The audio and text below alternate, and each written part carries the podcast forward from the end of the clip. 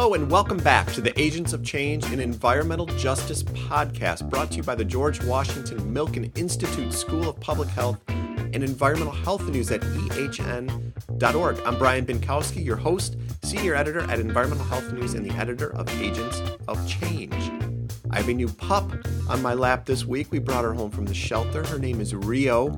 So if I sound a little extra chipper today, it's because I have a beautiful new lab beagle mix, and I'm so excited that she joined our house. I hope you have all checked out our most recent essay from Tatiana Tots Height on the role of electric vehicles in pushing for environmental justice. I just love this essay, and hearing about her electric vehicle journey made me think a little differently about my old Ford truck out front. I do, though I do love that truck, have to say. Gas guzzler, but I love that. Anyway, our team is hard at work on new podcasts that will feature the fellows themselves taking things over from me. They will talk to their mentors, they'll discuss what it means to be a person of color navigating academia, and tackle other issues. I can't wait to bring you these new podcasts in the coming months, so please stay tuned. Today's guest hanging out with me is Dr. Daniel Carrion a postdoctoral fellow at the Icahn School of Medicine at Mount Sinai, and a current Agents of Change fellow. And he will shortly be beginning a position as an assistant professor of environmental health sciences at the Yale School of Public Health. Yale, you might have heard of that one. So proud of Daniel. Very, very cool. Carrion discusses the imprint that New York City and Puerto Rico had on him growing up, energy poverty in rural Ghana, and the intersection of air pollution, extreme temperatures, and preterm births. Enjoy.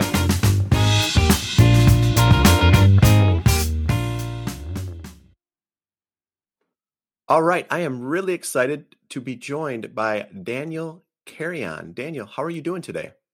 I'm doing well. How are you? I'm doing great. And where are you at? I am in Harlem in New York City.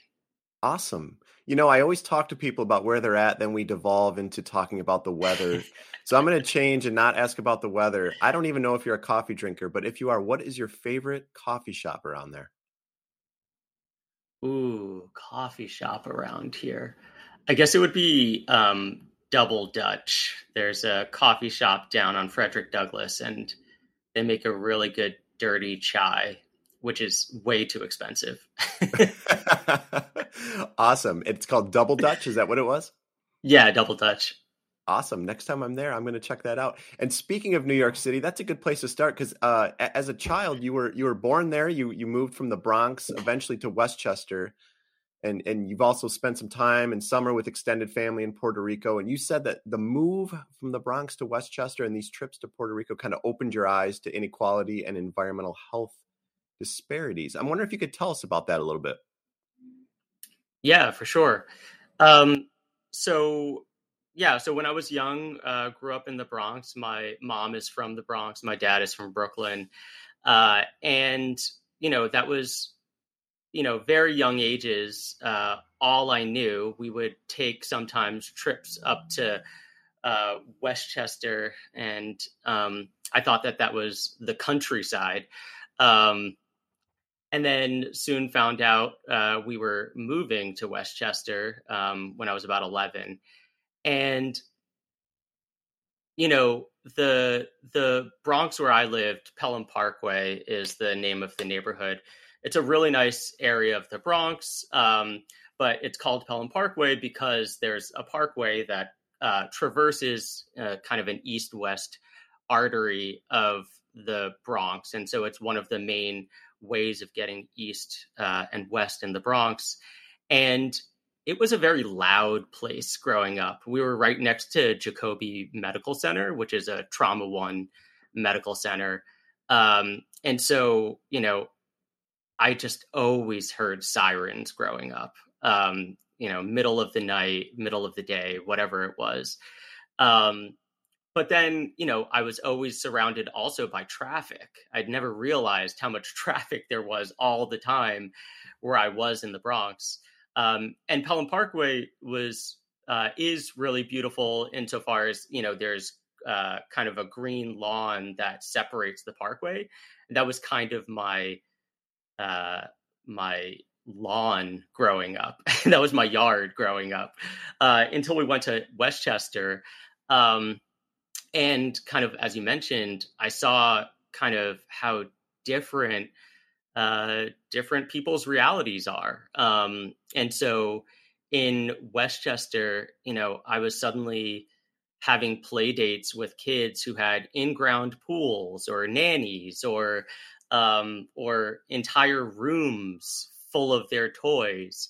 Um, and that just like wasn't a reality that I had ever thought of.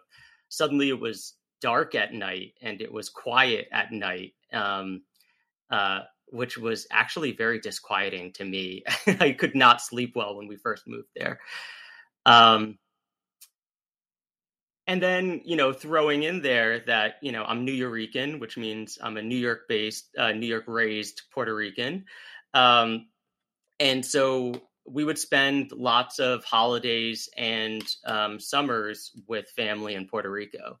Uh, my parents couldn't afford summer camp, so it was easier to just send me for a summer to uh, spend the summer with my abuelita in Puerto Rico. And that was amazing and wonderful. I um, love Puerto Rico. Um, uh, but at the same time, Puerto Rico also has, you know, its own challenges. Uh, if Puerto Rico were a state, which it's not, but if it were a state, it would be by far the poorest state in the nation, you know, half the per capita income of Mississippi, uh, the poorest state in the nation. Um, and so, you know, that's visible. Uh, poverty is visible in Puerto Rico. Um, and at the same time, it's a wonderfully beautiful place and with beautiful people who somehow make things work and make things happen. Um, so I feel like traversing all of those different geographies kind of made me start thinking about this this inequality that we see on geography all the time.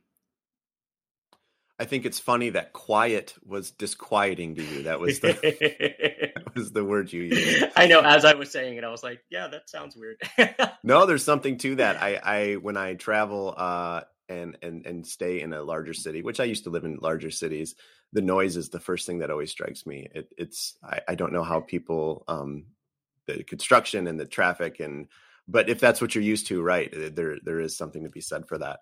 And um, so I, I, I want to probe this a little further. So uh, at, you know, at that age, you know, you were talked about 11 when you moved.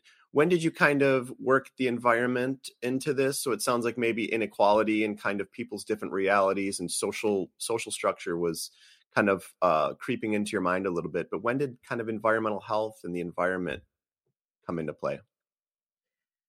Yeah, it probably wasn't until college, uh, honestly. So I had friends in high school who liked to go for hikes and you know do outdoorsy things, um, which was again all new to me. I didn't do that. Um, I didn't even know how to swim when we left the Bronx, and so there were multiple things about the natural environment that were like odd to me. Um, and then I went to uh, Ithaca College for undergrad and was uh, literally just taking gen ed classes. I didn't know what I wanted to do uh, for a major. And I took an environmental science class, and there was just like one little snippet at the very end of the environmental science class um, about environmental racism and environmental inequality. Um, and so that kind of like piqued my interest. I was like, what is that? What are we talking about here? Um, and so somehow that that that little snippet strung me along for an entire major. Uh, and it wasn't until I felt like I was doing lots of different things, but they didn't uh, necessarily all make sense together, right? I had a minor in economics and another minor in sociology, and I was an environmental studies major. Um, and I was thinking a lot about inequality and I was thinking a lot about the environment, but I wasn't finding ways to like pull them all together uh, until my very last semester. I took an environmental health and medicine class. Um, and that was when the light bulb went off. And I said, this is how it all ties together. This is how I can integrate all of these things, um, thinking about the environment, health, and inequality. So before we talk about how you took that the next step into graduate school, I want to ask you what was a defining moment or event or anything like that that shaped your identity personally, professionally? Ooh. Um, yeah, this is a tough one. It probably comes a little bit later in my trajectory, uh, which is after college, after I did my master's of public health. Um, I got a job at Columbia running a summer pipeline program called the Summer Public Health Scholars Program. Um, and it was a brand new program for Columbia University funded by the CDC. And um, so I got to kind of like make this program from scratch. Like it was just a grant document, and they said, they handed me that grant document and they said, make this happen. um, and so the idea of the program was to bring 50 um, historically minoritized students from around the country to Columbia uh, to learn about health equity for a summer. Uh, and that was super exciting on multiple levels. One was that I was learning more about health equity by doing that. Uh, two was I was learning more about the beautiful diversity that is uh, in this country. Um, the students were amazing and taught me so much. Um, and three, I had the best bosses. Um, uh, I don't I don't feel like people get to say that enough. But I reported to four associate deans of diversity uh, of the four schools of the medical center, and they were you know, not only powerhouses, but they were so incredibly uh, caring about me and my career. Uh, and so before this, I hadn't been thinking about a PhD, but uh, at some point, they literally sat me down. It was kind of like a, a, funny intervention. And they said, We've all talked and we've decided that you need to do a PhD. um, uh, and you know i took it really seriously and and clearly that's the the journey i went on. Um so on multiple levels it just kind of pulled together lots of pieces of me and i feel like pushed me uh to the next phase of my life and career. That's really cool. It, it's always fun to be part of something too where you see youth get excited about something that they probably wouldn't or get interested into something they probably wouldn't I, I know well, teachers probably have this feeling all the time, but even if it's something as simple as, uh, you know, I take my nephews and nieces on on hikes and having them see a, a, a bear or something in the wild or, or, or a deer and having that spark lit, uh, let alone having them come to Columbia and learn about something kind of big and broad as health equity. I would imagine that's got to be a pretty fulfilling feeling. Yeah, I I would echo that. My boyfriend is a teacher, and so uh, I get to learn a lot about pedagogy and teaching from him. um, but one thing that I had always thought was kind of a cheesy thing that people would say was um, about how much uh, teachers can learn from students. Uh, and that was when it actually happened for me uh, when I was running that program. I was like, oh my God, I'm learning so much from these kids. yeah, uh, very, that's very cool. I feel that as a as an editor, it's not a teacher student relationship, but kind of overseeing content and writing and learning so much from the writers, including including you and, and the people from Agents of Change, learning so much from them. Um, I feel very privileged in that kind of that same regard. So tell me where energy poverty kind of came into your work. So you're you've talked about this kind of social inequality and learning about the environment a little bit, but this this track of research that you followed kind of really the thread is energy poverty. Can you kind of explain what that is and, and where your work uh, has involved that? Yeah, for sure. So I feel like I, I started thinking about energy poverty because so much of my thinking as an environmental studies major was about climate change. Um, and so uh, energy is really one of the biggest tensions that we run in thinking about climate and health, right? Because um, energy is our choices historically in energy are driving our climate crisis. And yet at the same time, we know that energy is fundamental to human health.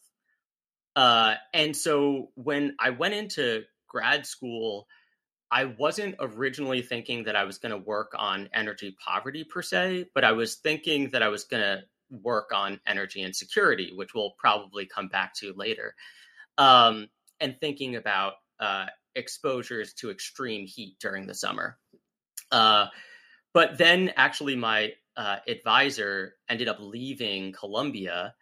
Uh, and there was another faculty member who was doing work on energy poverty in Ghana. And so I ended up working with him. He approached me and said, Hey, would you like to work with me on my research agenda? Um, which was wonderful. Uh, and uh, I ended up learning a lot about a topic I hadn't known much about. So, with that as preamble, um, so energy poverty uh, kind of simply is the idea uh, that folks uh, use solid fuels um, for their cooking or heating or other energy needs. Um, so, solid fuels in this context is like wood or dung or charcoal, or in some uh, small cases, actually coal itself. Um, and so they use those types of fuel to uh, cook for their for their families or themselves, and uh, potentially to warm their home, depending on where you are in the world. Uh, and we're you know concerned about it on multiple levels, but from a health perspective, uh, when folks burn those types of fuel, it makes a lot of air pollution. Uh, and so people are exposed to really, really high levels of air pollution uh, as a consequence of burning these types of fuel. So you kind of backed into this research in rural Ghana, it sounds like, through an advisor, um, looking at solid fuel use for energy and household air pollution. First, set the scene for me a little bit. I've never been there. Tell me a, a little bit. Did you get to go to Ghana? And if so, what was rural Ghana like?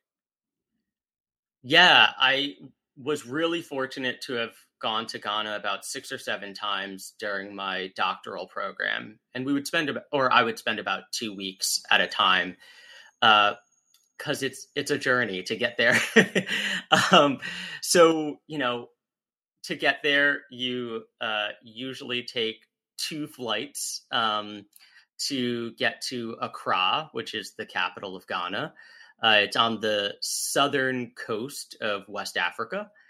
And uh, from Accra, then we would take a regional flight to Kumasi, which is um, the another city in the middle of the country.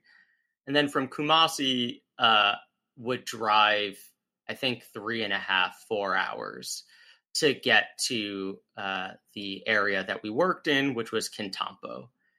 Um, Ghana's a really beautiful country, and um, you know, along that kind of geography from the coast to the um, middle of the country, uh, it gets pretty dry.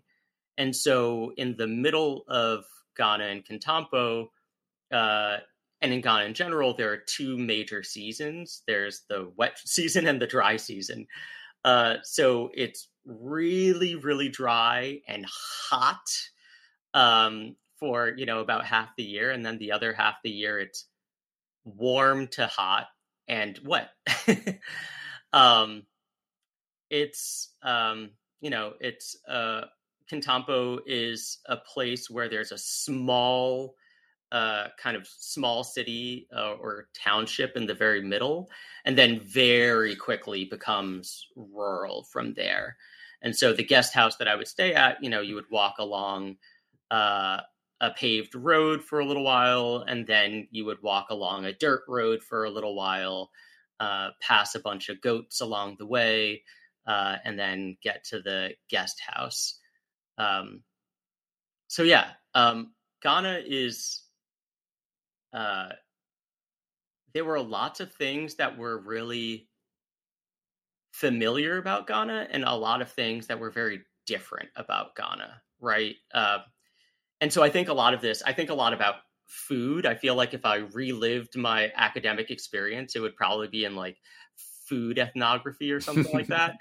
Um, but you know there were there are lots of foods and staple items that are actually very similar between Ghana and Puerto Rico. You can you can very much see the African diaspora uh, through a lot of the foods that people eat and the types of things that people do with their food.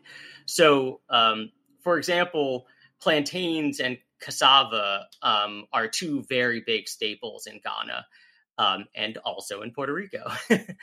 and so it was kind of funny. Uh, one of the first times I was there, someone said to me, This is a plantain, this is cassava. I was like, Yeah, yeah, I'm familiar. um, um, and uh, yeah, it was it was kind of funny in that way, and also other little things like um, they eat a lot of soups and stews in Ghana, um, and which is also the case in Puerto Rico. And, you know, I, it, it kind of gave me flashbacks to when I would go visit my family in the middle of summer. It was so hot in Puerto Rico, and they were eating a big bowl of soup. and I remember thinking to myself as a kid, like, are you people crazy? like, it's so hot. Um, and then, you know, traverse you know many thousands of miles to another part of the world and this is kind of a shared a shared uh, food journey that people do. So i thought that that was kind of funny and interesting. Yeah very cool. And tell me about some of the research you did while you were there. So you were looking at exposure to some of this indoor air pollution from from burning solid fuels and possible interventions. So I'm, assuming that's that's ways to try to get people to not have these exposures. So what did you find, and what did you do down there? Yeah, so um, this has been a research agenda for um, a lot of folks in uh, the social sciences for a long time, uh, and then folks in public health started thinking about these issues as well, and um, essentially what we did was we were thinking about some of the interventions that actually the Ghanaian government uh, was already doing in Ghana. So they have a program uh, called the Rural LPG program, where they are going to um, uh, communities, rural communities around the country, and they're freely distributing brand new stoves, gas burning stoves. Uh, and the idea there is to try and transition people off of solid fuels and onto uh, these other gas stoves that produce less air pollution.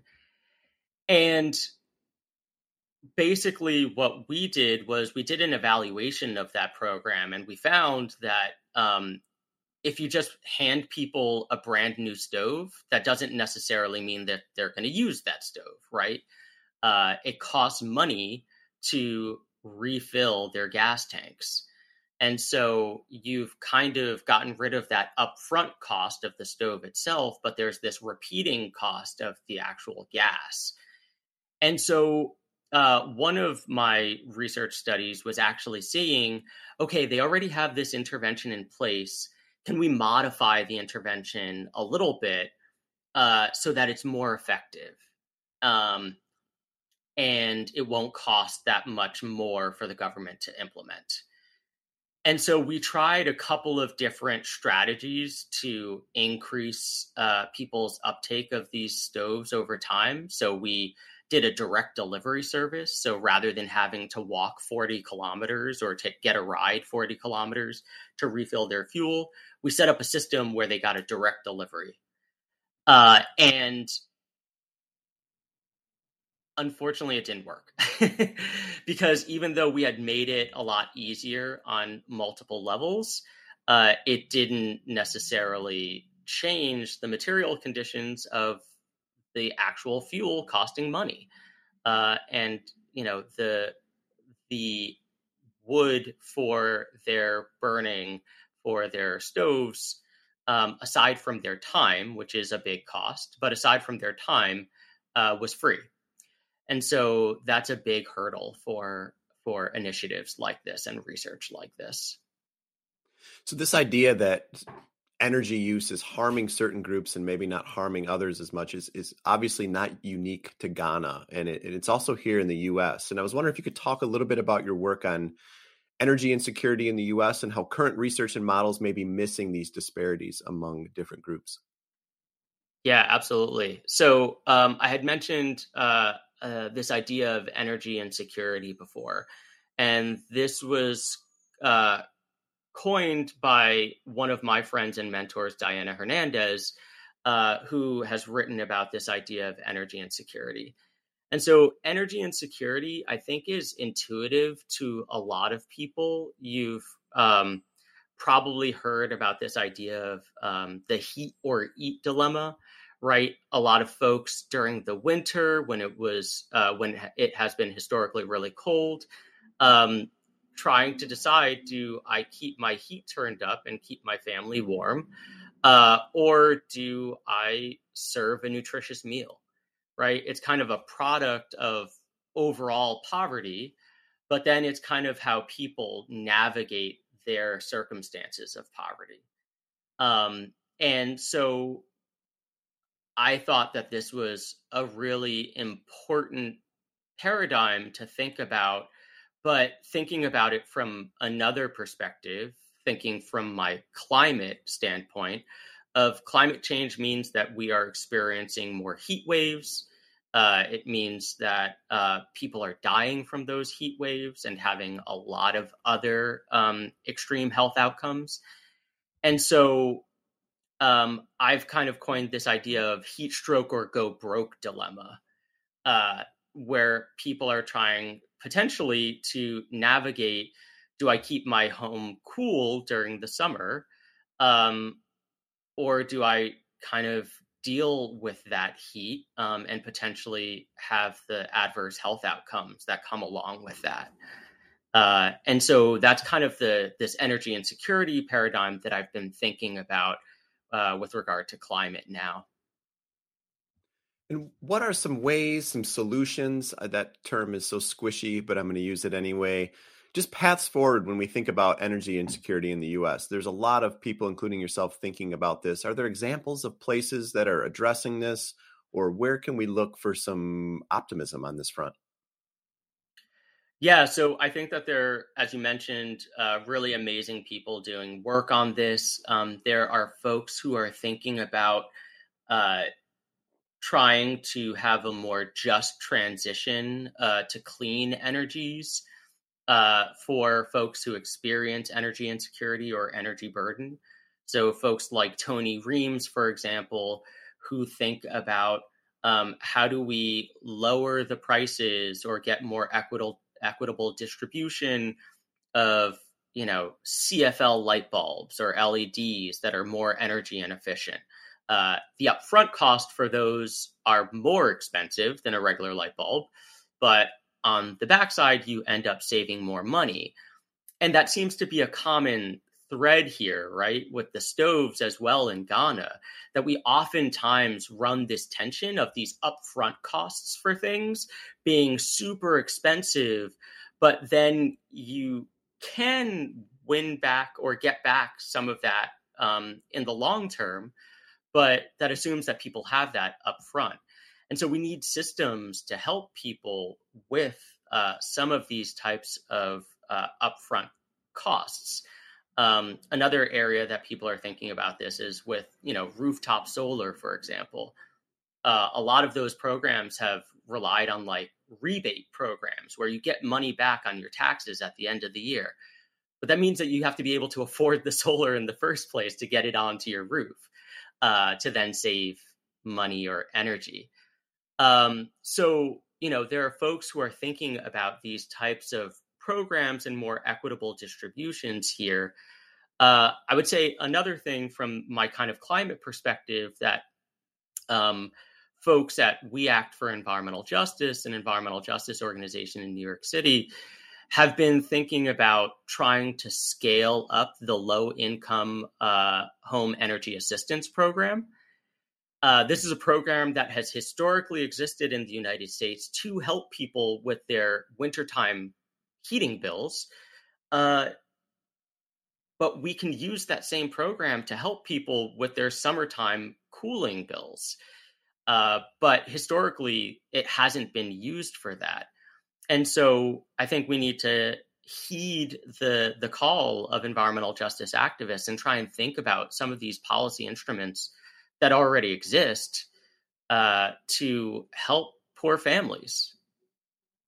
So I know in some of your current work you've roped in perhaps the most vulnerable group, and that is kind of the unborn. So you're looking at the intersection of air pollution, extreme temperatures, and preterm births. Walk me through this this interaction of air pollution, extreme temperatures, and how it impacts the unborn. Yeah, so there's still a lot of research ongoing in this field, and I think we have a lot of studies that um, tell us that uh, independently, air pollution and um, and extreme temperatures both um, are associated with preterm birth. But it's more recently that we're thinking about these together, right? These are both ambient environmental exposures um, that lots of folks are uh, exposed to, but we also know that there are big disparities in these exposures. So there's increasing research that shows uh, that poor folks, people of color, historically redlined communities, uh, all experience higher summertime temperatures. And that's some of the work that I'm also doing right now. Uh, but then we also know that preterm birth is one of the most stark and persistent health disparities that we have in this country. That um, Black women, for example, are 50% more likely to uh, experience a preterm birth. And so, um, thinking about these two together, I think, is really important, or perhaps these three together is really important.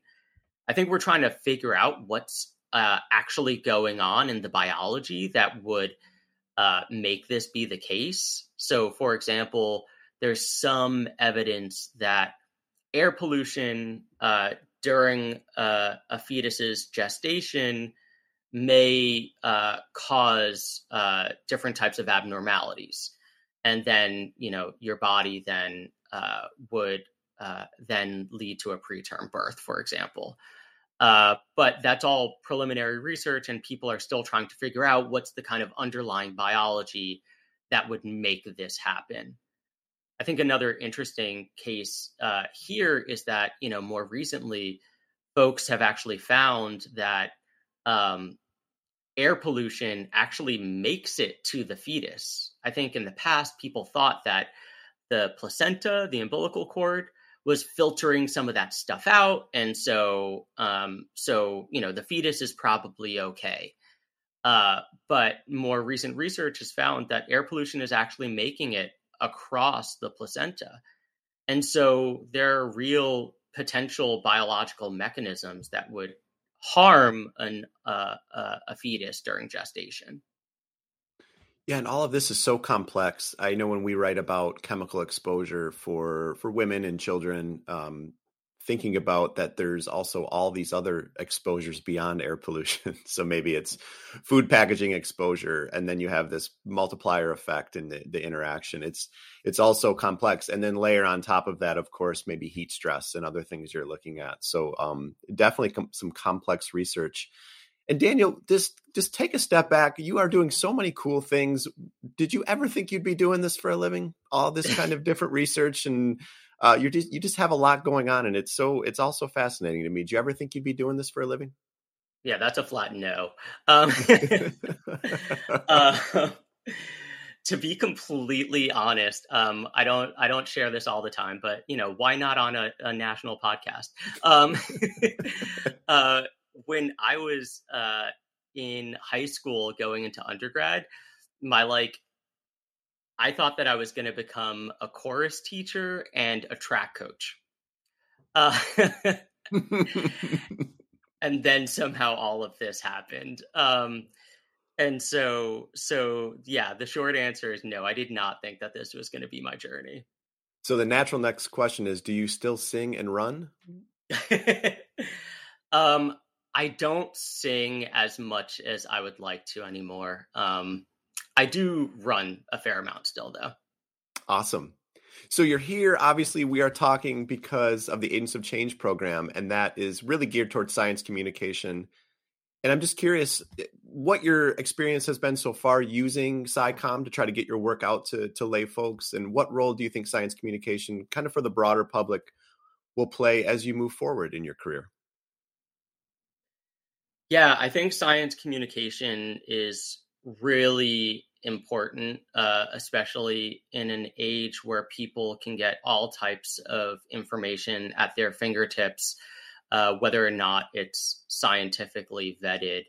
Uh, and so uh, it's really important for us to speak often and clearly uh, to folks about the work that we're doing.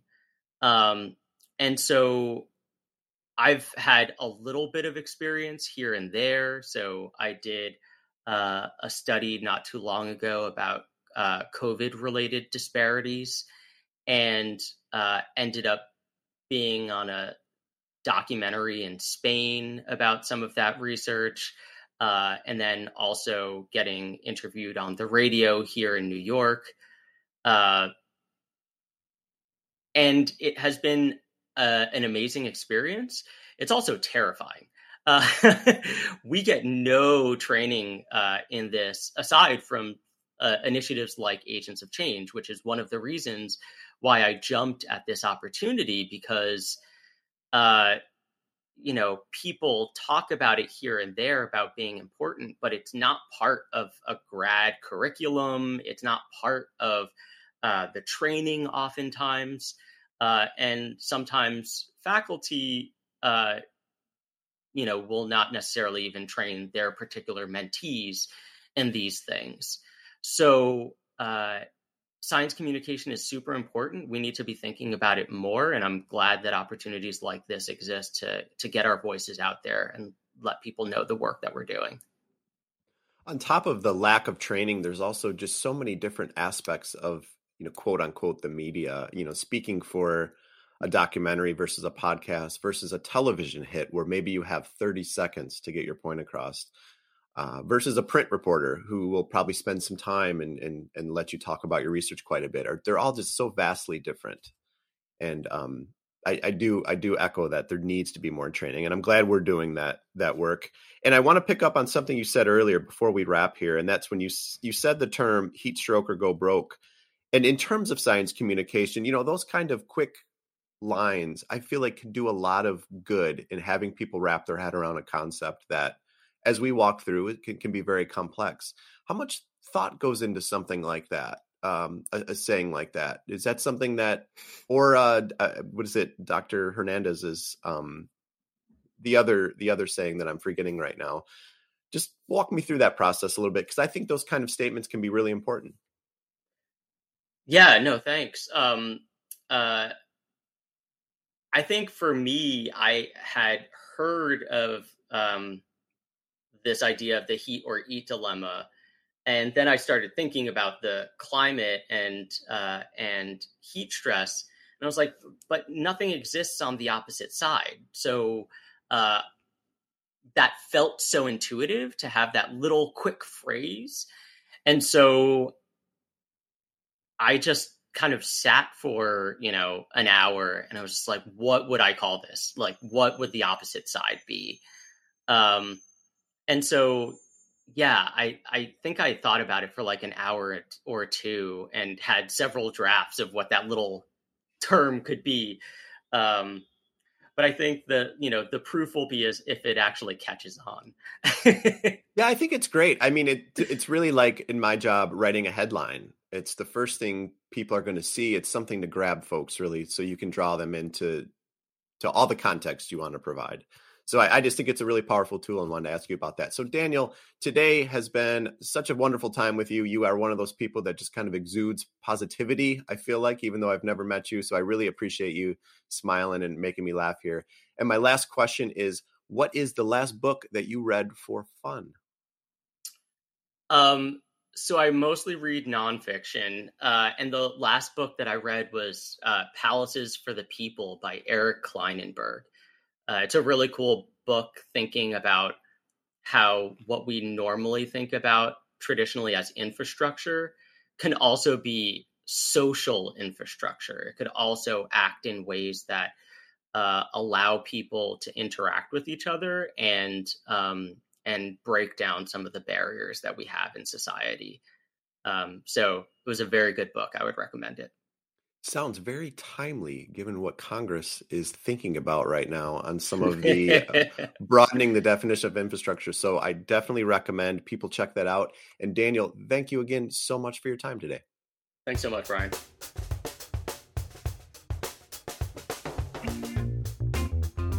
That is all for this week, folks. I hope you enjoyed my conversation with Daniel. He has such a great aura about him and such an infectious laugh. Really enjoyed hearing about his work, and I can't wait to see what he does as he joins Yale next year. If you enjoy this podcast, please be a part of it. Help us out. Visit agentsofchange.nej.org, our fancy new website, and while you're there, click the donate button to support us. You can also find us on Twitter, Instagram, and Facebook, and follow us on Spotify, iTunes, or Stitcher, wherever you get your podcasts, where you can listen to this and all past episodes. This podcast is written, recorded, and edited by me with outreach, scheduling, and support from the rest of the team Dr. Ami Zota, Dr. Yoshira Ornelas Van Horne, Summer Ahmad, Gwen Ranniger, Hannah Seo, and Aaron Gomez. Our team would love to hear from you. Email us at agentsofchange at gmail.com with suggestions for the show, questions for the fellows, reviews, or just to chat. And sign up for our monthly Agents of Change newsletter at the new program homepage, agentsofchange.nej.org. Thank you so much for joining us today. Next week, we would usually have an essay from one of the fellows, but we are off. It is Thanksgiving week. I hope if you celebrate, you celebrate with style, and if you don't celebrate, you at least get some days off. I know I will be watching the Detroit Lions lose and drinking red wine. That's usually how I celebrate. I don't see why this week would be any different. The following week, we will be back, of course, on December 1st. And join me when I speak with Dr. Lariah Edwards, a current fellow and a postdoctoral scientist working jointly at the George Washington School of Public Health and the Environmental Defense Fund. Until then, have a great week, folks.